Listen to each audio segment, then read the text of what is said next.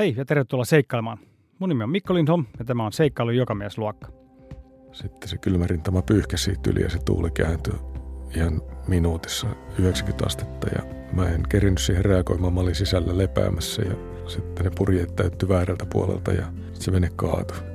Ja, ja mä olin siellä melkein kuusi metriä leveä veneen sisällä, niin putosi sieltä toiselta laidalta toiselle laidalle ja hyvä, että siinä ei käynyt mitään, että ja siinä pitää vaan toimia sitten rauhallisesti ja oikein, että muuten siinä on iso riski, että menettää maston. Tänään on Seikkailun jokamiesluokan neljännen tuotantokauden vikajakso. Ja sen kunniaksi mulla on aivan mieletön vieras. Mulla on vieraana suomalainen purjehduslegenda Ari Huusela. Ari oli mukana ensimmäisen suomalaisena ja itse asiassa ensimmäisen pohjoismaalaisena Vendée Globe-nimisessä yksinpurjehduskilpailussa maailman ympäri. Eli Ari purjehti Stark veneensä kanssa Ranskan Le Sable de Longesta pitkin Atlantia etelään, kiersi Syvän Toivonniemen, Australian Cape Louinin ja Cap Hornin palas Atlantia pitkin takas Sable de Loneen. 25 venettä pääsi maaliin tässä kilpailussa. Kahdeksan venettä jätti kisan kesken. Yksi niistä jopa upposi keskellä tyhjää eteläistä valtamerta. No, kilpakumppanit sai onneksi pelastettua haaksirikkoutuneen kipparin, mutta se kertoo vähän tämän kisan riskeistä. Ari oli yksin merellä 116 vuorokautta, eli melkein neljä kuukautta. Vauhti tässä kisassa on aivan hurja. Jos retkiveneellä mennään tyypillisesti 5-10 solmuun, niin nämä imokaluokan ohjukset menee helposti jopa 20 solmua tai jopa kovempaa. Ja valtamerin alkossa ja myrskytuulissa tämä vauhti on aivan mielettömän kuluttava niin veneelle kuin kipparillekin. Ja mä haluaisin tietää, no luonnollisesti, miten, miten Stark Arin vene kesti, mutta että miten Ari kesti fyysisesti ja henkisesti nämä mielettömät rasitteet. Arin Instasta ja Facebookista löytyy tosi paljon videoita, kuvia, fiiliksiä kisasta ja Ari kirjoitti yhdessä Reijo Ruokasen kanssa kirjan tästä huikeasta matkasta. Kirjan nimi on Tahdolla maailman ympäri ja se kuuluu ehdottomasti jokaisen seikkailijan kirjahyllyyn. Ja tota, itse asiassa me päätettiin tehdä pieni kilpailu tästä näin. Lopussa vähän lisää ohjeita ja Instasta lisää. Mutta pitemmittä puhetta, tervetuloa seikkailu jokamiesluokkaan, Ari Huisala. Kiitos paljon. Joo, aivan mahtava saada sut tänne vieraaksi. Mukava, mukava olla täällä. Joo, tänä vuonna Suomessa linnanjuhlat peruttiin, mutta sä sait kutsun vähän erilaisille linnanjuhlille, josta sä oot just palannut. Joo, se on tuolla ollut perinnettä Vendée Globen kaikki kipparit, jotka starttaa kisaa, niin kutsutaan sitten kisan päätyttyä presidentin linnaan Champanjalle. Ja, ja, ja niin mä olin siellä Macronin kanssa kilistelemässä Wow, aika huikea kokemus. Elysee-palatsissa. kyllä mä siellä kattelin niitä käytäviä ja niitä halleja ja sitä paikkaa ja mietin, että kyllä nyt on huusella aika, aikamoiseen paikkaa päässyt. Että, että ei olisi uskonut silloin pikkupoikana, kun niin. tuolla joo, lennokkien kanssa puuhasteli ja harrasteli kaikenlaista, että vielä päätyisi Elysee-palatsiin Ranskan presidentin kanssa juomaan samppania. Joo, no se kertoo kyllä jotain siitä, kuinka tärkeä niin kuin purjehdus on Ranskalle ja kuinka tärkeä tai kuinka iso tämä kilpailu on niin kuin purjehdusmaailmassa. Joo, vaikea kuvitella, että täällä saisi pelkästään jonkun kilpailun kipparit kutsun presidentin niin, linnaan niin. ja nyt hostattaa siellä ilta. Aivan, aivan. Mutta joo, eipä se olekaan mikä tahansa kilpailu. Et, ja onnea vielä kerran siis ihan huikeasta saavutuksesta. Se Van de Globe tosiaan, niin kuin sanottu, Ranskassa on, on tosi iso kilpailu, mutta ehkä suomalaisille se ei kauhean monelle ole tuttu. Kerro ihan lyhyesti, että mistä, mistä siinä kilpailussa on kyse. No se, se on tota noin maailman ympäri yksinpudotuskilpailu pysähtymättä ilman ulkopuolista apua. Ja, ja se on aika raaka, koska siinä, se on pitkä matka. Se on noin 25 000 mailia suorintakin reittiä pitkiä. Käytännössä siitä tulee helposti 27-29 000 mailia mittari, että 50-55 000 kilometriä. Ja. Ilman, että saa käydä maissa huoltamassa kalustoa tai tankkaamassa mitään varusteita tai muuta vastaavaa. Että se on kyllä raaka kisa. Ja sitten kun ne merialueet, missä se reitti kulkee, niin on myös aika epäinhimillistä. Että käytännössä siihen kierretään Etelämantereen ympäri – että Ranskasta lähdetään sieltä Piskajalahden pohjukasta Sable Lonnesta ja mennään alaspäin Atlanttia ja sitten siitä käännytään vasemmalle hyvän toivon, toivon niemi jää siihen Vasuriin ja sitten Australia vasemmalle ja Uusi-Seelanti vasemmalle, Kaphorni vasemmalle ja takaisin ylös Atlantia kotiin, mutta se on kyllä kova kisa ja ehkä sitten kisan kovuudesta kertoo se, että meitä on reilu 80 kippari, jotka tuon Vendée Globin kisan on selvittänyt maaliin. Jos miettii, että avaruudessakin on käynyt 576 ihmistä tällä hetkellä ja Monteverestille on kiivennyt yli 4000 ihmistä, niin se on aika, aika niin kuin äärimmäinen Joo. suoritus. Ehkä, ehkä kovimpia, mitä niin kuin maapäällä voi ja avaruudessakin tehdä. Joo, niinpä, tehdä. niinpä, joo. Ja siis niin, vielä kun se on kilpailu, niin siinä mennään täysiä koko ajan. Niin, ja, ja veneet, millä, millä tuossa kilpailussa mennään, ne imokaluokan veneet, niin nehän, no ne on maailman nopeimpia veneitä. Niin Ne on se- jo, ja sitten ne on aika karuja, äärimmäisiä kilpaveneitä, että ne on niin kuin Formula 1. Että se saattaa näyttää veneeltä laiturissa, kun siinä on mastoja. siinä on tota, tietenkin köliä peräsimet ja se näyttää niin kuin sivusta katsottuna ihan purjeveneeltä, mutta se on kyllä ihan eri, eri asia kuin tavallinen purjevene. Että se on aika raaka, äärimmäinen tekninen vempain ja niin. todella suorituskykyinen. Ja, ja Miten ne isommat erot on, työkalu. jos vertaa tuommoiseen niin kuin hyvin varusteltuun retkiveneeseen? No, tehopainosuhde on about varmaan kymmenenkertainen. Niin just, että, joo. että jos miettii, että tuommoisessa tuommoinen 60 jalka, niin jos mietitään sama kokoisia veneitä, Joo. että tuo Imoka on 60 jalkaa pitkä, niin 60-jalkainen retkivene, mikä on tietysti jo tosi iso, niin semmoinen painaa 25 tonnia. Imokavene painaa alle 8 tonnia. Niin, niin. Ja sitten semmoisessa 60-jalkaisessa retkiveneessä on purjepinta-alaa ehkä 3500 neliöä myötätuulessa, niin Imokalla on 600 neliöä. Ja sitten siellä 60-jalkaisessa retkiveneessä, niin siellä on usein aika iso miehistö. Siellä voi olla jopa 10 henkeä sitä hallitsemassa ja niitä purjeita hallitsemassa. Ja Joo. Tarvitaan käsiparia. Ja, ja tuossa Imokassa niin pitää kaikki tämä teho ja purjepinta-ala ja kaikki, niistä pitää suoritua yksin ja sitten niistä pitää suoritua yksin vielä sadan päivän ajan maailman ympäri kierroksen ajan. Et siinä on niinku tosi melkoinen, ras, homma. raskaissa olosuhteissa. joo, Joo, kyllä. Joo. Ja ne veneet kulkee sitten kovaa. Et mulla oli vauhtiennätys 30 solmua tasa. Että tämmöinen normaali retkivene, no 60-jalkainen kulkee jo ehkä 10 solmua. Niin, Niin, jos on oikein niin. hyvä tuuli, niin sillä voi päästä 15. Mutta Niin, ja se alkaa olla todella kova vauhti. Niin kuin Joo, joo, retkelle. niin näin 25 menee solmua, se on kyllä joo, aika joo. hurjaa kyytiä. Joo, no sä tosiaan sanoit, että maailman ympäri kiert yksin purjehtineita ei ole, ei ole niin kuin montaa. Miltä tuntuu kuulua tuommoiseen noin eksklusiiviseen joukkoon?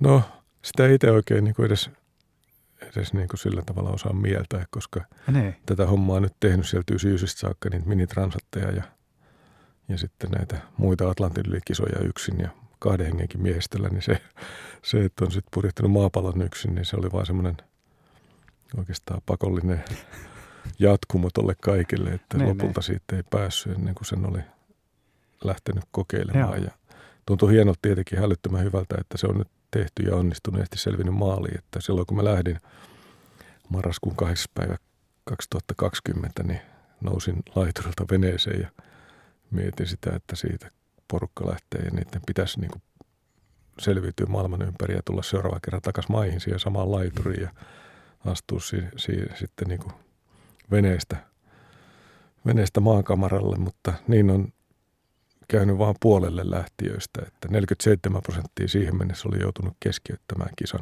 joo, Ja tietenkin sen tietoisuus takaraivos kaiken sen työn ja haaveilun jälkeen, että oli päässyt lähtölinjalle, niin tiesi, että nyt on sitten menoa, mutta 50-50 chanssit päästä yleensä maaliin. niin, niin, niin, että niin moni asia voi, Joo. voi mennä. Joo. Kerro ihan lyhyesti, että miten sä innostuit tuosta avomeripurjehduksesta? Sä oot pitkään sitä tehnyt, mutta mikä oli se kipinä, mikä sai sut innostumaan purjehduksesta ylipäätään?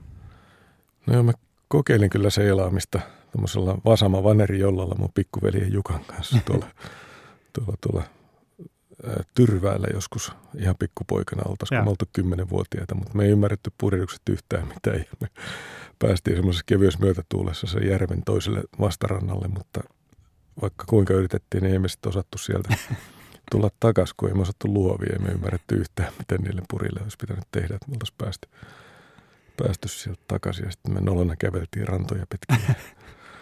Mökki, mökkirantaa ja, ja mentiin soutuveneellä sitten hakemaan se jolla sieltä vastarannalta ja, ja, siihen sitten niin kuin vähän jäi ne. Tietysti ei ollut oikein mahdollisuuksiakaan, ei ollut semmoista perhetaustaa eikä tilanne ollut sellainen, että olisi ollut mahdollisuuksia seilaamista ajatella harrastuksena, mm. mutta tämä nyt oli semmoinen kokeilu. Joo. Kunnes sitten aikuisena 24-vuotiaana mun yksi kollega, työkaveri tuolla Malmin lentokentällä, kun mä olin hommissa, niin, niin, niin hänellä oli vene ja purivene ja hän pyysi mua miestä ja sinneksi hän oli fanaattinen kilpapurjehtija Erkki Lempiäinen ja siitä se kipinä syntyi sitten ja se oli sitten sama vuosi 86, kun Jallis ja Pentti Salmi lähti purjehtimaan maapallon ympäri Bog-nimisessä kilpailussa yksin ja se oli etappikisa neljä pysähdystä ja sitä mä seurasin sitten kovasti ja jossain vaiheessa Pentti Salmi siellä mainitsi tämmöisestä, jossain lehtiartikkelissa tämmöisestä kilpailusta kuin Minitransat, joka purjetaan yksin 6,5 metrillä veneellä Atlantin yli. Ja siitä tuli semmoinen ultime meitä haave niin kuin mulle, että toivoisi olla semmoinen, mihin ehkä joskus rahkeet saattaisi riittää ja tonne mä haluaisin Joo. ehkä lähteä. Ja siitä Joo. meni sitten 13 vuotta, että 99 mä olin siellä lähtölinjalla. Niin, niin. Joo. 96 mä olin niitä veneitä siellä Ranskassa ekaa kertaa katsomassa, niitä klasminiluokan veneitä ja siitä vielä kolme vuotta punnertamista ennen kuin pääsi starttiin mukaan. Että. Ja siellä mini, minitransatissa sitten teki silloin 99 kisassa oli aika, aika kurjat olosuhteet ja meitä lähti 70 venettä ja 37 pääsi Karibialle ja 10 venettä tuhoutui siinä ensimmäisten päivien aikana Biskajalahdella ja se oli tosi julma kisa. Ja varsinkin sen kaiken jälkeen, mitä oli ponnistellut ja pinnistellyt, että oli päässyt yleensä lähtemään, niin tuntui niin kuin ihan hirveältä se nyrkinisku naamalle sitten siinä Niin. Piskajalla syys, syysmyrskyssä. Ja, mutta siellä mä ajattelin, että kyllä, kyllä tota, mun pitää selvitä täältä, kun nuo ranskalaisetkin selviää, että kyllä mun vaan on, on selvittävä. Mutta sitten kun mä pääsin itse maihin ja sain kuulla, että ei ne ranskalaisetkaan selvinnyt sieltä, niin sitten mä tajusin, että ei se ollutkaan ihan normaali, normaali hommaa. Ja, ja tota, sitten mä sinnittelin sieltä maaliin, maaliin ja päätin, että, että nyt tämä riittää, että tämä homma on hoidettu ja Joo, mä en enää että nyt on ikinä... testattu, että ei ollut mun juttu. niin, mä en ikinä enää lähde, Joo. lähde. Ja se oli kyllä niin kuin aika vahva se mieli silloin. Joo. Missä vaiheessa sulla tuli ekan kerran mieleen sitten maailman ympäripurjehduksesta? Niin, mistä vaiheessa se idea tuli sitten? No siihen oli tietenkin vielä pitkä aika. Tämä, tämä 99-kisan jälkeen mä myin sen mun veneen hollantilaiselle kaverille, jonka lähti sitten 2001 siihen minitransattiin mukaan. Ja mä menin sitä jeesaamaan sitten Lanzarotelle, kun ne oli välietappi. Pysäkki siellä ja pääsin siellä kokeilemaan tämmöistä ihan uutta minivenettä. Niin silloin mä ajattelin, että hitsit sentään, että pitäisi lähteä kyllä kokeilemaan vielä, että voiko siitä yhtään nauttia. Niin, että niin. pää- Pääseekö siitä, niin kuin, siitä, siitä purjehduksesta Atlantin ylityksestä nauttimaan. Ja, ja niin mä olin sitten mukana 2003. Mä yritin päästä kisaan, mutta silloin mä en mahtunut. Se oli niin suosittu se minitransatti ja 2007 mä sitten lopulta onnistuin siinä ja sain sen homman kuitattua ja pääsin perille. Ja se meni niin hyvin, että sitten mä rupesin haaveilemaan rommikisasta, Rudde Rummista, joka on yksin purjettava kisa. Siinä on viisi eri luokkaa mukana. Ja, ja se oli tämmöinen kategoria rum, joka on 40-jalkaisille veneille tarkoitettu, mitkä ei ole varsinaisesti välttämättä kisaveneitä. Mutta niiden täytyy vain täyttää ne turvallisuusvaatimukset ja siihen mä löysin sopivan veneen ja sain sen sitten kotona puhuttua läpi, että se on meidän, meidän perheen retkivene ja sitten sillä mä voin samalla käydä purjehtia tuon rommikisan, mikä oli pitkäaikainen haave. Ja, ja, ja se oli sitten 2014 ja se meni hyvin, ja, ja, ja, mutta se jo oli sitten niin kuin äärimmäinen suoritus noin niin kuin projektimielessä oman työn ohella amatöörinä ja Niin. taloudellisestikin, niin se oli jo iso, iso satsaus ja tuntui, että siitä ei enää niin rahkeet riitä pidemmälle, että se oli jo, oli jo kova veto ja kuitenkin 2016 mulla tuli tilaisuus lähteä mukaan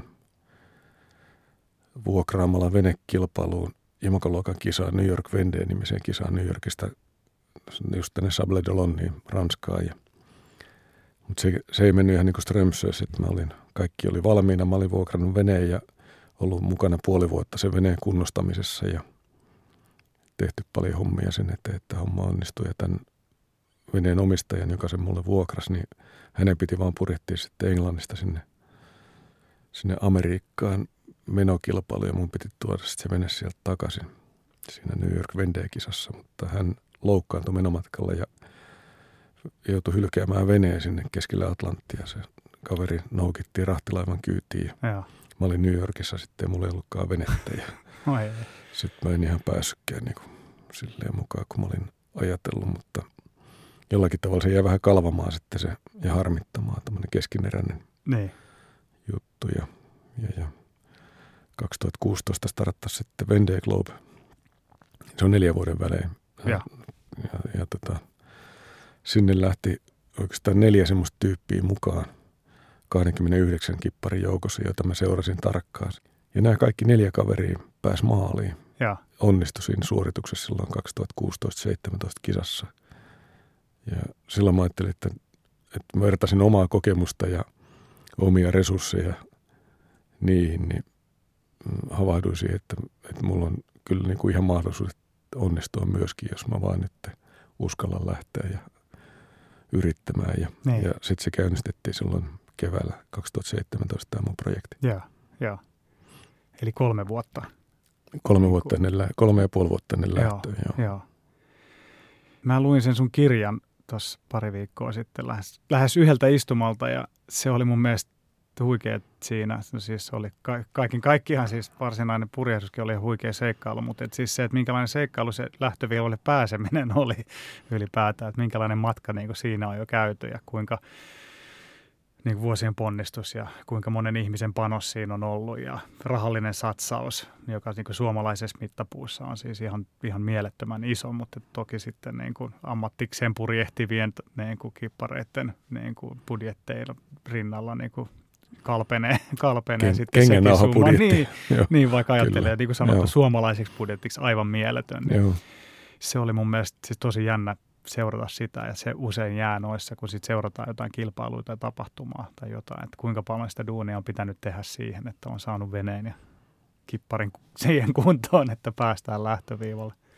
Niin jos miettii sitä, että silloin 86, kun mä aloitin seilaamaan ja Jallis ja Pentti Salmi meni maailman ympäri, niin jos sieltä lähtee katsomaan niin 35 vuotta siitä, kun mä olin sitten maalissa Vendée Globe-kisassa Niin. ja, Niin, ja jokainen askel niistä ja purjehdittu maili ja veneen varustelu ja huolto siihen mennessä kaikki minitransitit ja niihin valmistautumiset ja rommikisat niihin valmistautumiset. Ne on kaikki ollut niin kuin sitä työtä tuohon ja, lähtölinjalle, Vendée Globen lähtölinjalle pääsemistä varten oikeastaan tai välttämättömiä, jotta oli yleensä mahdollisuus päästä Vendée Globeen mukaan ja selviytyä siitä kunnialla. niin, Ja silloin 96, kun mä ekaa kerran olin siellä Ranskassa katsomassa tätä Class Miniluokan venettä itselle, niin käytettyä vanhaa halpaa venettä, niin, niin tota, silloin mä satuin sinne paikalle just samaan aikaan, kun nämä Vendée Globe-kisa oli starttaamassa ja näin niitä kippareita, niitä veneitä ja silloin se tuntui täysin utopistiselta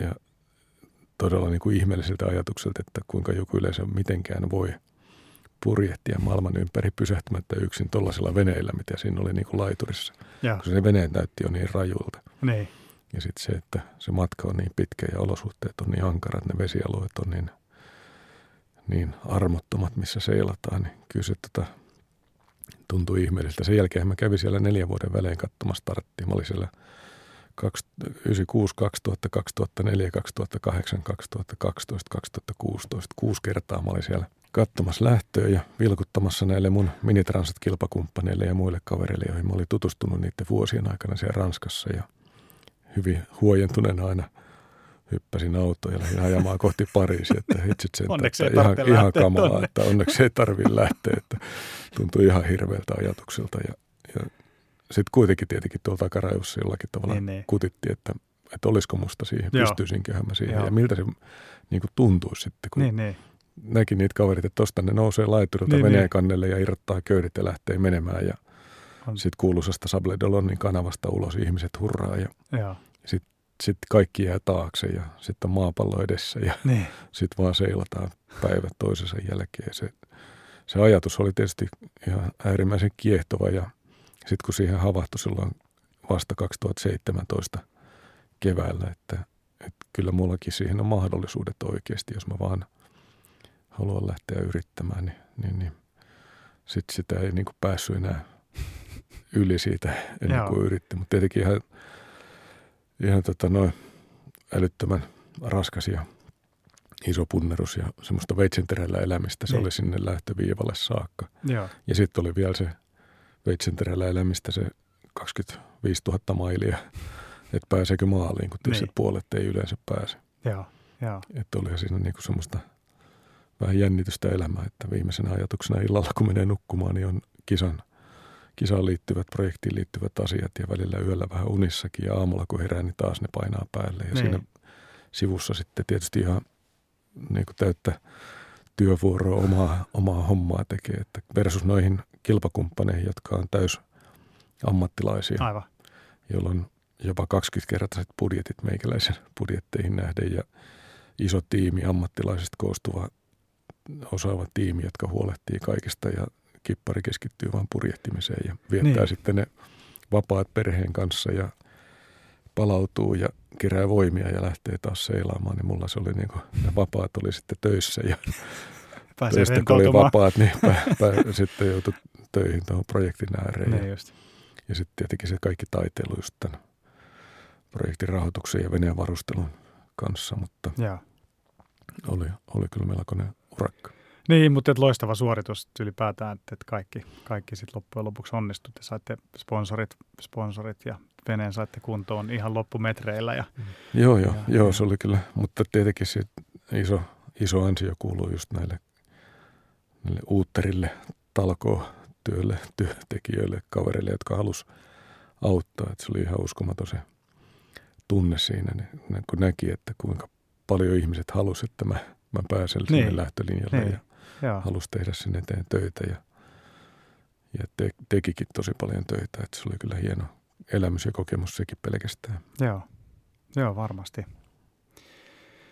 No miltä se sitten tuntui päästä lähtöpäivänä hypätä veneeseen ja purjehtia siitä kanavasta avomerelle ja lähtöalueelle ja No, odottaa lähtöä? sehän tuntui ihan äärimmäisen onnelliselta. Se olo oli niin, kuin niin euforinen, oli niin, Niin, niin iloinen siitä, että oli siihen asti selvinnyt. Ja sitten takaraivos vaan piti hyväksyä se tosiasia, että jokainen päivä, minkä siellä saa viettää, niin on, tota, on niin kuin etuoikeutettu, että saa olla siellä ja saa tehdä sitä hommaa. Ja, ja että se voi katketa milloin tahansa, että Niin. törmää valaaseen tai konttiin tai jotain muuta ikävää tapahtuu ja joutuu keskeyttämään. Mutta pitää nauttia ihan joka hetkestä, minkä siellä saa olla. Ja se tuntui tosi hyvältä. Joo. Että oli kyllä onnellinen olo, vaikka se oli tietysti aika, aika kummallista sitten just se ajatus, että hyppää laiturilta veneeseen ja köydet irti ja lähtee kiertämään maapalloa nonstoppina. Niin. No mitkä asiat sinua pelotti ennen sitä lähtöä tai siinä lähdön hetkellä? No kyllä mä tietenkin sitten kuitenkin se keskeyttämisen suuri todennäköisyys pelotti ja se Niin. ajatus siitä, että jos olisi joutunut jostakin syystä keskeyttämään, niin tuskin olisi oma mieli rauhoittunut ennen kuin olisi yrittänyt sitten uudestaan. Niin, niin. Ja se tietoisuus, minkälainen urakka, kuinka paljon töitä ja kuinka iso ponnistus sinne lähtölinjaan pääseminen on. niin, että jos kaiken sen joutuisi aloittaa alusta. aloittaa niin, nollasta taas joo. ja käytännössä se tarkoittaa sitä, että se joutuisi aloittaa alusta ja sitten sit tietysti vielä niin seuraava kisa, niin mikä tekisi siitä sen varmempaa, Niin, että niin, ei, niin, ei, niin. ei, ei se sitten sen Aivan. yhtä hyvin silloinkin voi törmätä johonkin tai käydä jotakin ikävää niin, että Joo. joutuu keskeyttämään. Joo, joo. Se epävarmuus oli ehkä se niin kuin sitten taas toisaalta se ikävin tunne, mutta sitten piti vaan pitää se siellä taustalla ja hyväksyä se ja sitten nauttia siitä, että Niin, sai olla siellä ja nautti joka mailista yrittää, yrittää ottaa ilo irti. Tietysti olosuhteet oli, oli välillä niin kurjat, että ei se niin kuin aina pelkkään nautinto ollut noin Niin, niin, niin. 116 päivän aikana, mutta ehkä 90 prosenttia ajasta kuitenkin. joo. Ja eikö ollut heti siinä ekan viikon aikana, ekojen päivien aikana niin kuin aika paha tilanne siinä Piskajanlahdella?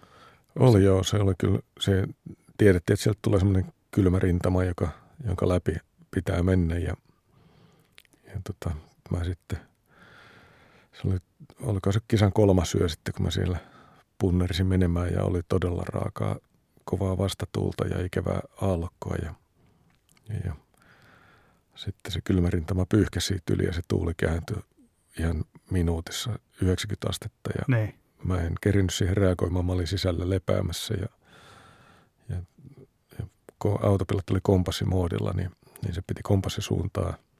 Ja tuuli kun kääntyi, niin sitten ne purjeet täyttyi väärältä puolelta ja keli oli väärinpäin kallistettu ja se vene kaatui.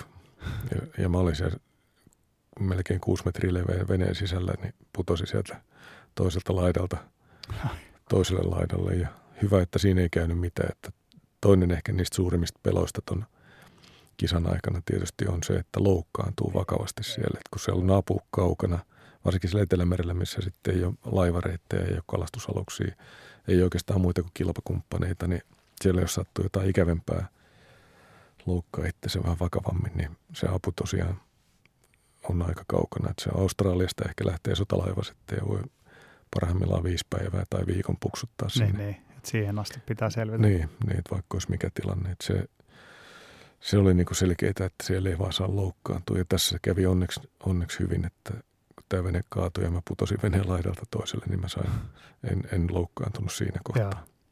No miten semmoisesta tilanteesta selvitään sitten?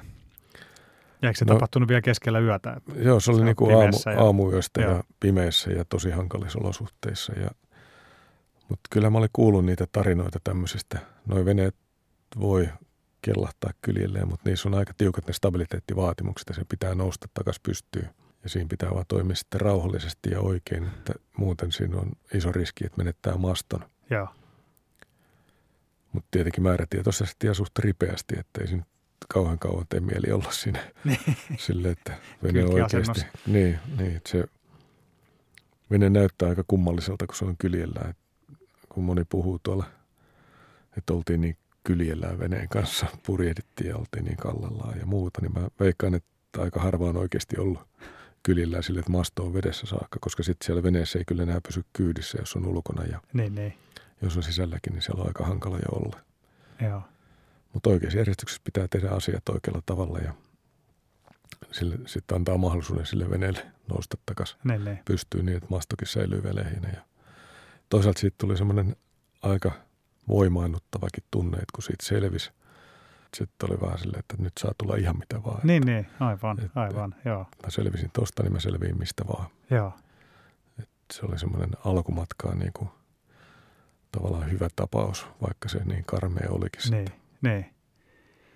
Sait sä nollattua sitten sen tilanteen? No kyllä Vai- mä aika hyvin, mutta siellä Etelämerellä tietysti Cap Hornia lähestyttäessä, niin siellä oli aika lailla samanlaisia olosuhteita ja valtavan kokoista aallokkoa ja reipasta tuulta ja, ja se aallokko oli jo niin iso, että se, se niin oli pelottavaa, että siinä Joo. oli jo sellaisia mahdollisuuksia, että se kaataa, kaataa veneen ja kaksi semmoista vaipautia mulla oli, oli siellä kyllä.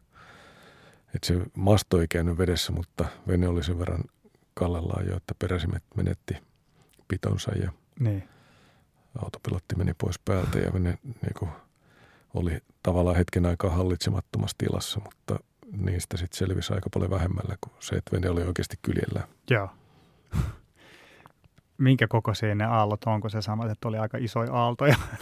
No niitä on vaikea niin, niin. niin kuin itse siinä kuvailla, mutta kyllä ne helposti siellä voi olla 12 metriä tai enemmänkin Joo, korkeita. Että silloin kun mä olin siellä 99 Piskajalla myrskyssä sillä 6,5 veneellä ja 10 venettä tuhoutui, niin silloin ne sanoi, että aallon korkeus oli 12 metriä. Niin, Ja vene oli 6 metriä, jonka maston Niin. korkeus oli 12 metriä. Et silloin tuntui kyllä aika vielä paljon huimemmalta oikeastaan. Että Joo. kyllä tota, toi iso vene tuo semmoista omanlaista turvaa siihen kuitenkin sitten ja semmoista suojaa, mitä, mitä taas niissä pikkuveneissä ei ollut. niin, niin. Miten noin pitkä ja noin kova kulkeva vene kulkee tai löytää tiensä sen aallokon läpi? Niin, se pitäisi niin pysyä sen aallon päällä ja aallon edessä, mutta väkisin sitten kun se menee niin lujaa, niin se ajaa jossakin kohtaa seuraavan aallon kiinni ja sitten se taas Niin. törmää siihen aaltoon ja vauhti hidastuu ja siinä on ne riskipaikat sitten. Joo.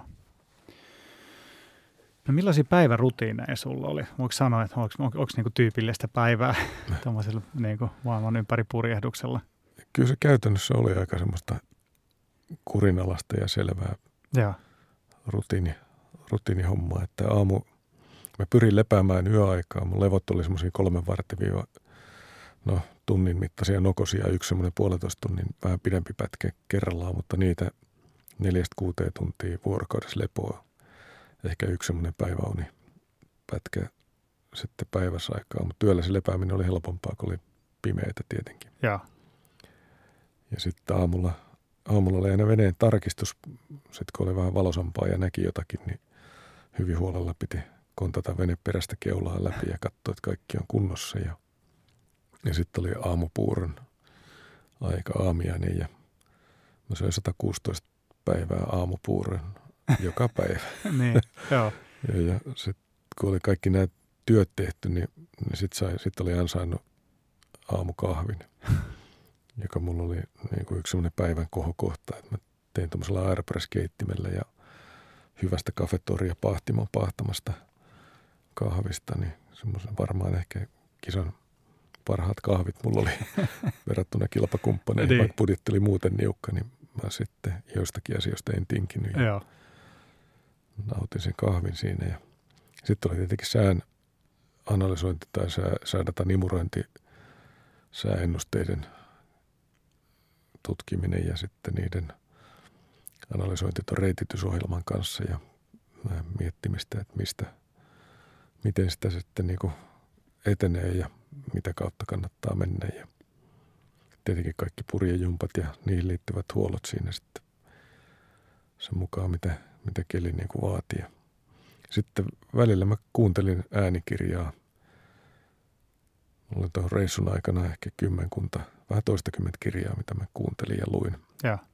Ja se oli semmoinen mukava hetki, että pääsi pikkusen irti tuosta arjen puurtamisesta ja siitä, niin. niistä olosuhteista siellä. Että se oli tärkeää, että sai välillä vähän rentoutua. Joo, varmasti. Ja siinä se sitten meni. Sitten oli taas lounas ja sitten oli taas kaikenlaista hommaa, veneenhuoltohommaa. Yleensä niitäkin piti aina olosuhteiden mukaan sitten tehdä. Että jos oli joku selkeä ongelma, niin sitten piti katsoa sopiva hetki, että sen pystyy korjaamaan ja laittamaan kuntoon. Ja, ja sitten kun semmoinen hetki oli, niin sitten piti satsata siihen täysille, että sen saa niin kuin hyödynnettyä sen hetken. Niin. Ja sitten taas analysoitiin ja imuroitiin säädätaan ja syötiin ja, ja, ja navigoitiin ja trimmattiin purjeita ja vaihdettiin purjeita ja Joo. semmoista se oli aamusta iltaa ja illasta aamua. Autopilotti tietysti oli päällä koko aika käytännössä, että muutama, muutama tunnin ehkä koko 116 päivän aikana, niin mä ohjasin käsin, että kyllä se käytännössä autopilotti ohjasi sitä Niin, venettä niin. koko Et ajan. ihan niissä pahimmissakin keleissä Joo, sitten. kyllä. Sitten sit siihen pystyy luottamaan. Joo, Joo, joo. se on tulla tärkeää. Tietenkin pitää huolehtia siitä, että sähköä riittää, koska ne autopilotit ja tietotekniikka, satelliittiyhteydet, kaikki kuluttaa sähköä, niin Joo. piti olla sitten tarkkana siitä, että akut on oikeassa latauksessa ja sitä kyllä sitä riitti sitä vaan sitä työtä. No ihan varmasti joo, noin isossa veneessä, Joo. noin teknisessä veneessä, niin varmasti on sitä ihan perus sitä maintenanssiakin niin paljon. Nyt oli ennätysmäärä, niin kuin pääsi maaliin. Tässä kisassa yleensäkin oli ennätysmäärä veneitä mukana 33, että silloin veneet oli joutunut aika paljon seilaamaan ja oli joutunut jo useamman vuoden valmistautumaan siihen kisaan Joo, ja satsaamaan aika paljon enemmän kuin koskaan aikaisemmin niin, niin. näiden kahdeksan edellisen kisan aikana ja porukka oli sitten valmiimpia ja sitä kautta sitten se keskittymisprosentti oli selkeästi pienempi nyt kuin aikaisemmissa kisoissa. Ja veikkaan, että seuraavissa kisoissa on vielä vaikeampi päästä mukaan ja voi olla, että vielä enemmän veneitä pääsee maaliin. Niin, niin. Joo, mutta sehän on, sehän on tosi hyvä kehityssuunta, on että joo. ihmiset tuntee veneet entistä paremmin ja osaa Kyllä. sitten niin kuin korjata vikoja, Joo.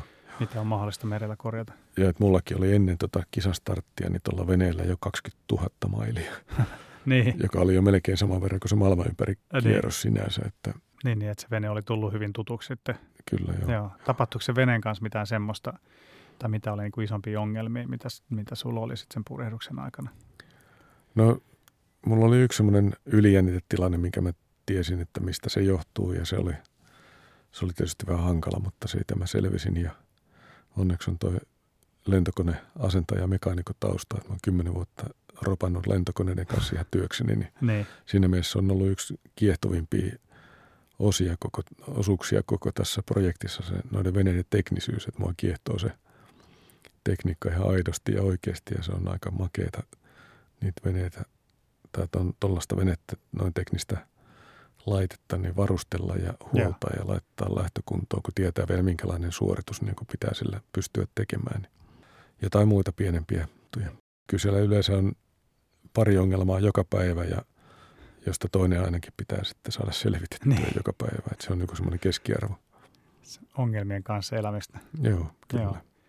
Mun yksi tuttu määritteli avomeripurjehduksen silleen, että kaikki tekeminen on tosi hankalaa ja koko ajan pitää olla korjaamassa vessaa.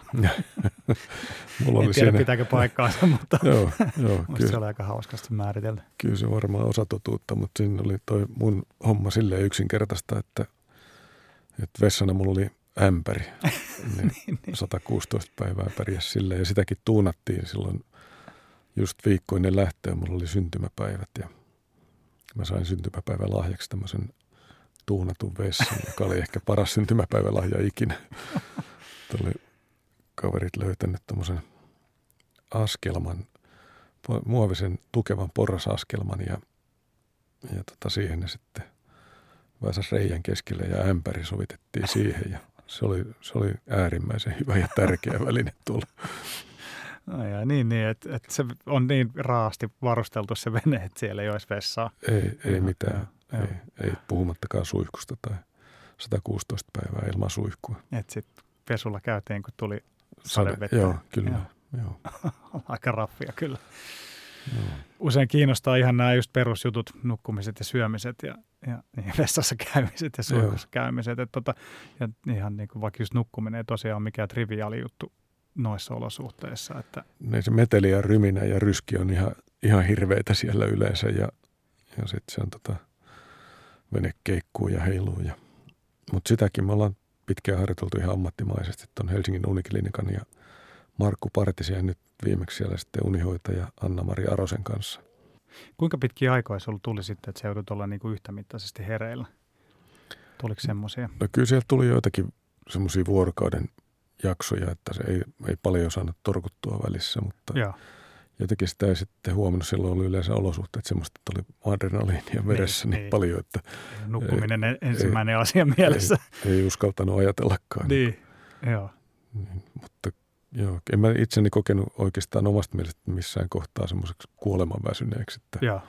pystyy pitämään itteni semmoisessa järkevässä toimintakunnossa. Se onkin tärkeää ja se on yksi turvallisuuden ehkä perusasioita, että Niin. Riittävä lepo ja riittävä energia, niin silloin pystyy tekemään järkeviä päätöksiä, ei rupea hosumaan eikä Niin. hyseltämään ja välttyy loukkaantumisilta ja purihdus sujuu paremmin. Niin. Mitäs ruokapuoli? Mitä sä söit? Aamupuuro ja aamukahvi oli päivän kohokohta, mutta mitäs, mistä sun ruoka muuten koostui? Mulla oli pakaste kuivattua muonaa, mitkä on valmiita annospusseja, joihin lisätään vain kuuma vesi ja Joo.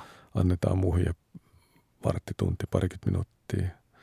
Ja sitten lusikoidaan ruoka huiviin, että enemmän se on kyllä energian tankkausta kuin mitään syömistä. Että Joo. ve, niin kuin veden keitin oli mulla ainoa ruoanlaitto väline. Mulla on tämmöinen jetboili kaasu, kaasukeiti, millä mä sain seitsemän desiä vettä kerrallaan Niin. kiehautettua. Että, Joo. ja ainoa tietysti harmi siinä oli siinä ruuassa se koostumus, että 116 päivää söi semmoista lusikalla Myös se, syöttävää mössöä. Joo. vaikka niitäkin alkaa olla aika montaa eri, siis valikoimaa on Valikoima tosi oli paljon. hyvä. mutta Joo, ja mullakin oli Blowbandi on niin sponsors mun, mun sapuskat ja ne oli tosi hyviä, että mä olin itsekin yllättynyt siitä, että 116 päivää mä pystyin niitä syömään kahdesta neljään pussillista päivässä Niin. syömään. Että aina, että mulla oli sitten myös tietokoneella ladattu jotain amerikkalaisia sarjoja sitten viihdykkeeksi ja, ja tota, siellä kun ne söi pizzaa ja hampurilaisia ja paakeleita ja mitä olikaan siellä välillä, niin hitsit sentään kun vaahto tuli suupielestä jo kahden kuukauden jälkeen, kun että mä haluan oikeaa ruokaa, että nyt mä haluan syödä, syödä jotain kunnollista, että rapeata, jotain pureskiltavaa, jotain Niin, semmoista Joo. maukasta rasvasta, ehkä roskaruokaa, mutta kuitenkin niin kuin semmoista, mikä, Niin, niin, tuntuu Mikä erilaiset tuntuu, suussa. niin. Joo, joo. mutta sitä piti odotella sitten pari kuukautta.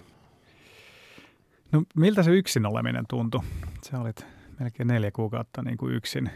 No se, se oikeastaan meni se yksin oleminen aika helposti, että nämä hienot satelliittiyhteysvälineet niin helpotti sitä elämää paljon. Että tietysti Joo. siellä oli aika eristyksissä se eristäytyneisyys ehkä varsinkin siellä Etelämerellä se oli kouriin tuntuvaa, että siellä Point Nemon kohdalla Tyynellä valtamerellä, missä on pari tuhatta kilometriä joka suuntaan lähimpään rantaan. Niin siellä tuntui niin kuin sellaiselta, että olisi kiva päästä vähän lähemmäs jotain rantaa ja, ja, ja tota, tie, kun siellä tietoisuus sit siitä, että apu on kaukana, jos jotain ikävää tapahtuu niin. ja muuta, niin se oli ehkä se ikävämpi tunne, se eristäytyneisyys Etelämerellä. Atlantilla taas on niin paljon laivaliikennettä ja, ja tota, sen tietää, että siellä muutamassa päivässä tai vuorokaudessakin tulee apu, jos tarvii, mutta, mutta se yksin olemisen hälventäminen, niin se onnistuu aika hyvin näillä WhatsApp-puheluilla ja ne, ne.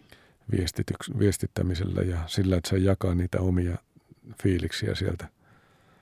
Päivittäin mä tein yhden tai jopa kaksi, joskus kolmekin videolähetystä sieltä ja, ja. sain niitä tunnelmia sieltä livetettyä, niin se, se auttoi. Ja tietysti kilpailuorganisaation kanssa nämä live-haastattelut ja muut, niin ne vei sitä, sitä yksinäisyyden tunnetta niin, kyllä niin. aika tehokkaasti ja. pois. Että oli siellä tietenkin, niin kuin joulu oli aika erikoinen. Et mun ehkä elämäni hieno joulu, joulu oli siellä kyllä, että se, vaikka sitä oli kaukana kaikesta ja oli yksi, niin sitten silloin mä soitin WhatsAppilla videopuhelun mun – tyttärelle Katariinalle, joka on jo aikuinen 30 ja mun pojalle Aleksille, joka on kanssa kolme kolme heidän jouluihinsa mä pääsin sen videopuhelun niin. kautta ja mun vaimolle Niinalle tietenkin. Ja, ja sitten mä pystyin välittämään sen mun joulun sieltä ja. heille. Se oli musta makeeta, kun oli harmaata ja aika ankeen näköistä ja aika reipas tuuli ja vauhti oli kova ja oli, oli kylmää. Mä olin siellä Etelämerellä jo silloin ja. menossa, niin mä pystyin niin näyttämään, että mun joulu näyttää tällaiselta. Olimme koristellut tietysti sitä kajuttaa ja oli mulla jotain joululahjojakin siellä ja sillä tavalla saisin oman joulu, niin. joulufiiliksen kyllä. Joo, mutta se eristäytyminen, niin se Etelämeri kuulostaa kyllä semmoiselta paikalta, mikä ei kauhean lu- lu- luontainen paikka ihmiselle. Se on vähän pelottava jopa. Se on just kun siellä on niin raat ne olosuhteet ja vesi on kylmää ja parhaimmillaan siellä sai tehdä lumiukkoja ja oli lumesateissa. Ja, Joo. Että oli se niin kuin erilaista purjehtimista. Jos sun pitäisi nostaa joku tai joitain muutamia hienoimpia hetkiä tuolta purjehdukselta, niin mitä sä, mitä sä nostaisit? No kyllä se ehdoton highlight oli tietenkin se Cap Hornin niin, kierros, että aivan. se oli kyllä käsittämättömän upea. Joo. Et sitä kun oli jo silloin 96 ekan kerran siellä Vendée Globe-laiturilla nähnyt niitä lähtiöitä ja silloin jo heräsi se ajatus, että miltä se tuntuu, että siihen mennessä on niin kuin käytännössä maailman ympäri on melkein purjehdittu. Joo. Silloin on jo paljon takana ja sitten on enää loppusuora Atlantilla jäljellä ja, ja on niin kuin, voi sanoa, että sitten on jo iso onnistuminen, kun on päässyt Cap Hornille saakka. Jos sitten, niin kuin, onko se mahdollista nähdä sitä sitten, että siellä on pimeitä ja voi olla myrskyysää niin, että siinä on aika matalaa sen Cap Hornin lähellä, niin sitä – sitten jos on kova keli, niin ei, ei kovin läheltä voi edes ajatellakaan menevänsä. Että, et sitten kun on oma tilaisuus olla siellä, niin näkeekö sitä sitten edes sitä, että aika pieni todennäköisyys että näkee. Niin. Näkee sen koko hienon niemen kärjen, mutta mulla kävi ihan satumainen tuuri, että oli tosi rankkaa keli pari vuorokautta ennen sitä ja keli rauhoittui ja, ja tota, vauhti oli pysynyt sen verran hyvänä, että mä ehdin niin kuin vielä valossa aikaa just ilta-auringossa siihen. Ja uskalsin mennä niin läheltä, että se upea niemen kärki näkyi sieltä sitten. Niin. Ja se oli kyllä jotenkin semmoinen tunne, että tunsin, silloin tunsin, että nyt on jotain isoa, isoa saavuttanut ja onnistunut ja tehnyt. Et se oli kyllä tosi hieno, hieno ilta-auringon hetki ja sitten se oli vielä niin kaunis se valaistus siinä. Ja, Joo.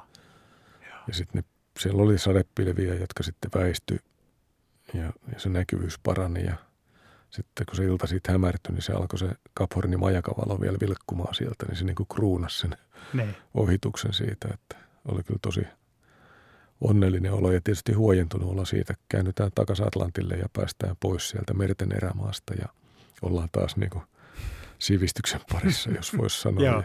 Ja on, on niin kuin paljon paremmat mahdollisuudet sitten – selvitä loppuun asti. Loppuun asti joo. Niin. Varmaan aika huikea fiilis, vaikea kuvitellakaan. Joo. Mutta sitten sen Cap Hornin jälkeen tavallaan se pa- paluumatka lainausmerkeissä Atlantia pitkin, niin siinä on vielä tosi raffia keliä.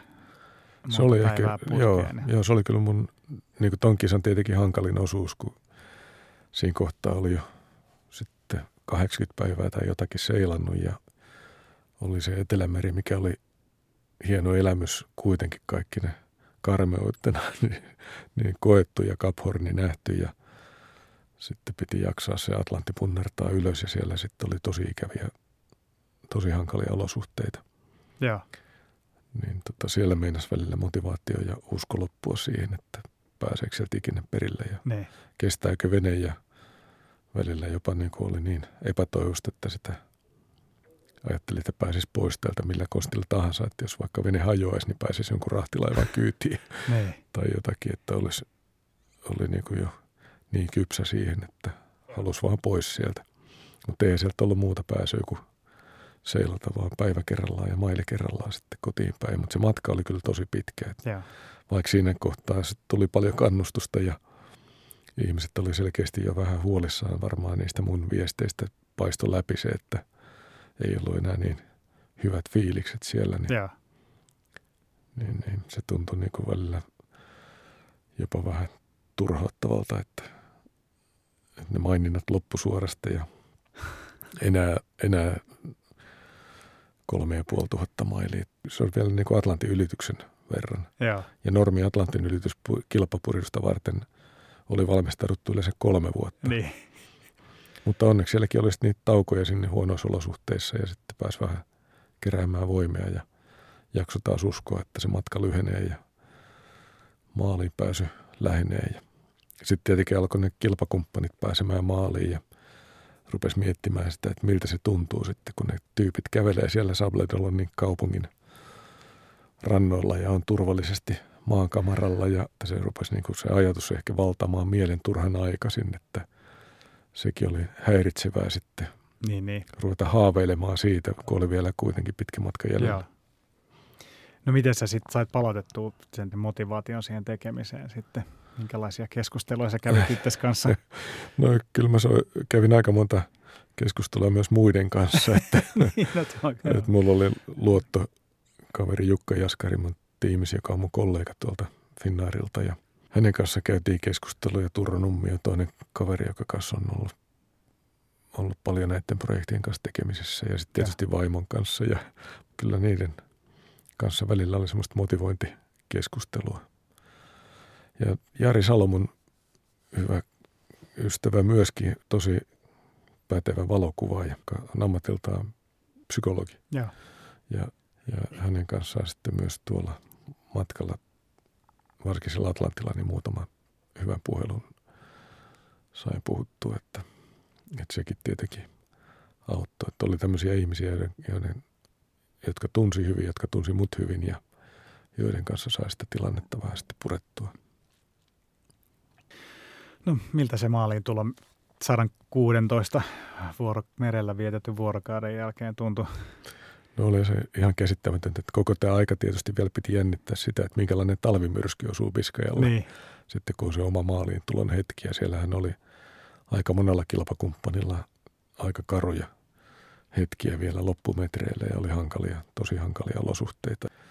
Mulle aukeni siihen tosi, tosi hyvä sääikkuna ja pääsin niin ihan älyttömän hyvissä olosuhteissa lähestymään sitä. Ja viimeisen yön aikana alkoi niin kuin tuntumaan siltä, että kyllä tämä nyt onnistuu, vaikka siellä ei tietysti voi luottaa mihinkään. Että muun muassa yksi näistä kilpakumppaneista, Boris Herman, törmäsi viisi tuntia suurin piirtein ennen maaliin tuloa ne kalastusaluksen kanssa. Ja, ja mä mietin sitä tietysti samaa, että siellä on valtavasti kalastusaluksia ja muuta liikennettä ja Joo. riskejä vaan, niin siellä Biskajalle pitää olla tarkkana loppuun asti. Sitten mä rupesin passaamaan vähän sitä ajoitusta myös sinne maaliin tuloon, että siellä on tietysti aika voimakas toi nousuvesi tuolla siellä Ranskan rannikolla, Biskajalahden rannikolla ja sinne kanavaan, kun mennään sisään, niin se on kaksi kertaa vuorokaudessa, kun sinne pääsee sisälle, että vesi on tarpeeksi ylhäällä ja Joo. toinen oli sitten tähän mun ajankohtaan niin kuin puolen päivän aikaa ja toinen oli illalla seitsemän aikaa. Vähän hidastelin sen vikan yön aikana ja nautiskelin ja säädin sitä tuloaikaa niin, että mä olin siellä sitten Niin just. puolen päivän aikaa suurin piirtein. Olihan se ihan käsittämättömän hienoa, kun sieltä ensimmäiset kumi, ensimmäinen kumivene näkyy horisontissa, että sieltä joku tulee nyt oikeasti niin vastaan. Ja tietysti näkyy rantaa ja näkyy jo laivoja ja kalastusaluksia ja näkyy, että ollaan jo lähellä. Tietysti Niina ja tiimikaverit sitten tuli sieltä, sieltä horisontista ja näkyviin ja sitten yhtäkkiä niitä veneitä valko tulee lisää ja lisää ja lisää ja niitä oli varmaan useita kymmeniä lopulta niitä veneitä siinä ympärillä. Ja näki eka kertaa ihmisiä 116 päivää niin kuin aidosti oikeasti. Ja, ja, ja sitten se hulina siinä ja se euforia ja se helpotus tietenkin, kun oli, no niin kauan kuin tuo projekti oli ollut mielessä, niin oli ollut se valtava epävarmuus siitä, että pääseekö lähtemään – ja sitten se tietoisuus siitä, että puolet suurin piirtein pääsee maaliin, että selviääkö siitä perille asti. Niin se, se alkoi helpottaa se epävarmuus siinä kohtaa. Tiesi, että nyt, nyt tämä onnistuu niin, tämä homma. Niin. niin kyllä se oli valtava, ihan älyttömän hieno tunne. Joo, joo. Miltä tuntui astua veneestä kovalle maalle? No ja sekin oli, sekin oli niin tosi omituinen hetki, kun mietti sitä. Se oli niin vahvasti se – mielessä se hetki, kun oli noussut siihen veneeseen siitä laiturilta niin. ja suurin piirtein samassa kohdassa nousi veneestä takaisin. Astui veneestä takaisin laiturille, niin, niin, niin. kyllä se, niin kuin se onnellisuus oli, oli, oli kyllä niin, kuin niin huipussaan kuin voi ihmisellä olla siinä kohtaa, että se, siinä se realisoituu se koko projekti oikeastaan, että se on niin kuin toteutunut. Ja ja se helpotus, että sitä ei, ei tarvitse lähteä uudestaan jatkamaan sitä työtä seuraavaa starttia kohti ja, ja tekemään sitä samaa, samaa uudestaan, että se, se helpotuksen tunne ja se onnellisuus, se oli kyllä jotain ihan sanoi kuvaamatonta ja hieno tunne kyllä. Ja tietenkin se jatkuu edelleenkin. Niin, niin Nyt voi niin kuin nauttia tästä niin sanotusta normaalista elämästä, että voi nauttia vapaa-ajasta ja ei, ei tarvitse miettiä koko aika sitä, että millä tavalla saisi veneen varustelun etenemään, millä tavalla saisi projektin rahoituksen etenemään ja millä tavalla saisi pidettyä huolta sitten omasta tiimistä ja yhteistyökumppaneista niin, että nekin jaksaa ne. olla niin. mukana ja elää mukana siinä. Ja, ja itsestä ehkä vähän myös siinä sivussa. Niin, niin. Että kyllä se on tota noin – tämä elämä on nyt hyvin onnellista ja niin, ihana kuulla. auvoista ja mukavaa. Joo. Sulla ei nyt ainakaan toistaiseksi ole seuraavaa projektia Kiikarissa. Ei, mä, mä nyt nautin tästä ihan oikeasti tosissaan. Joo, no, sä oot kyllä... vapa- vapaudesta. Tämä on kyllä sellainen vapauden tunne on nyt niin. se ehkä se päällimmäisin tunne. Tietysti paljon on vielä tämän projektin ympärillä ollut se maaliintulon jälkeen ja jatkuu edelleenkin, että erilaisia – yritystilaisuuksia, esittelemöintiä ja tällaisia podcasteja ja lehtiartikkeleita ja toi kirjan punnertaminen oli tietysti yksi iso urakka, että ja. Reija on huikea tyyppi ja hienoa, että mä sain Reijan tekemään sen kirjan, mutta se oli meille molemmille varmasti aikamoinen, aikamoinen sitten taas toisaalta semmoinen työ ja ehkä vähän välillä tuskakin saada se, niin. saada se valmiiksi. Alun perin se oli ajateltu niin, että kun mä tuun maaliin keväällä, niin sitten mä häivyn tuonne pohjoiseen hiihtelemään ja Reija tulee sinne kahdeksi viikoksi tekemään ne haastattelut ja sitten kirjoittaa kirjan. Ja tämä oli niin kuin se pläni. Ja sitten näin kävikin. Mä tulin maaliin ja lähdin tuonne pohjoiseen ja Reija tuli sinne, mutta Reija oli siellä kahdeksan viikkoa. ja, ja sen sen ajan niin kun me istuttiin satoja tunteja haastatteluja ja sitten me oltiin päästy vasta niin kuin alkuun, saatu Joo. pintaan raapastua. Että oli se, mutta sekin on nyt tehty. Joo, joo, joo. Ja siitä tuli tosi hyvä ja niin kuin sanottu, niin musta se oli mahtava, miten se avasi sitä matkaa siihen lähtöviivalle. Ja, ja myös varmaan niin kuin sun kannalta, että sehän on mahtavaa, että nyt tosta, tosta on tavallaan se koko sun seikkailu on nyt niin kuin paketissa siinä. Mä oon tyytyväinen siihen, että siinä on tavallaan koko se ehkä elämän tarinakin tuohon niin. mennessä, niin, niin kuin mikä on ollut vähän kuitenkin ehkä erikoinen, niin se on saatu sitten kansiin. Joo. Lähtökohdat ei ole ollut mitään ihmeellisiä ja sitten on kuitenkin onnistunut. Ollut tietysti onnekas siinä, että on ollut paljon hyviä ihmisiä ympärillä, jotka on auttanut ja kannustanut ja Joo. vähän potkinutkin eteenpäin, niin on, on päässyt sitten pahimmista alhoista ja päässyt etenemään Joo. Sekä tuossa työuralla että, että sitten tuolla harrastuspuolella. Että siitä mä oon kiitollinen kyllä kaikille, jotka on, on tässä mukana ollut ja elänyt ja ottanut mua sitten. ilman näitä ihmisiä en mä olisi ikinä varmaan päässyt Finnairille lentäjäksi, enkä mä olisi ikinä päässyt yhdenkään tämmöisen valtameri yksinpurjouskilpailun lähtölinjaa lähellekään. Että niin. Se on ollut niin kuin ison porukan ansiota tietenkin. Joo. Ja sen avaaminen sitten tuossa kirjassa oli myös vähän niin kuin omalta kannalta jännittävääkin, että kuinka paljon omaa henkilökohtaista elämää isolle yleisölle, yleisölle haluaa avata, mutta musta se onnistui. Ja hyvä olo nyt on sen jälkeen. Joo, että. joo, varmasti. Ja siis mun mielestä sun tarina on tosi inspiroiva. Ihan, tai sen kirjan nimi on Tahdolla maailman ympäri. Niin mun mielestä se kuvastaa tosi hyvin sitä, miten sä oot niin kuin ponnistellut sun elämässä aika sille tavoitteellisesti niin kuin työuralla ja sitten tässä purjehdus, purjehdusuralla niin kuin kohti aina isompaa ja isompaa tavoitetta. Niin se Joo, on se mun mielestä tosi inspiroivaa luettavaa. Kummallista, kun ollut, aina, on ollut unelmia pienestä pitäen. Mä ollut kova unelmoimaan ja, ja sitten tietenkin mä oon siitä unelmasta sitten aina muokannut tavoitteen ja sitten kun se tavoite on ollut selkeä, niin sit sitä kohti on ollut niin kuin määrätietoisesti tavallaan niin. helpompi edetä. Ja. Ja, ja monet näistä unelmista ja tavoitteista on ollut semmoisia – äärimmäisiä niin kuin jo siinä alkuvaiheessa. Ne ensimmäiset pienetkin unelmat, ne on ollut jo siinä kohtaa semmoisia niin massiivisia ja lähes mahdottomia ja sitten ne on askel kerrallaan ja pala kerrallaan toteutunut, mutta kyllä se on pitkään tietysti niin kuin mennyt, vaatinut aikaa ja ponnistelua ja sinnikästä pitkäjänteistä puurtamista ja sitten uskomista siihen, että pääsee – eteenpäin ja sitten niitä onnistumisia siellä välillä, niin sitten se lopulta on johtanut sitten tämmöiseen aika isoihinkin juttuihin. Joo. Vielä loppuun haluan onnitella vielä kerran sinua tästä mielettömästä saavutuksesta. Se on todella hienoa ja mä oon sanonut inspiroivan tässä monta kertaa, mutta et mun mielestä toi sun saavutus on ollut, ollut ainakin mulle todella inspiroiva. Kiitos, että ehdit tänne studioon jakamaan tämän seikkailun meidän kanssa. Oli iso kunnia saada sut vieraaksi tänne seikkailun jokamiesluokkaan.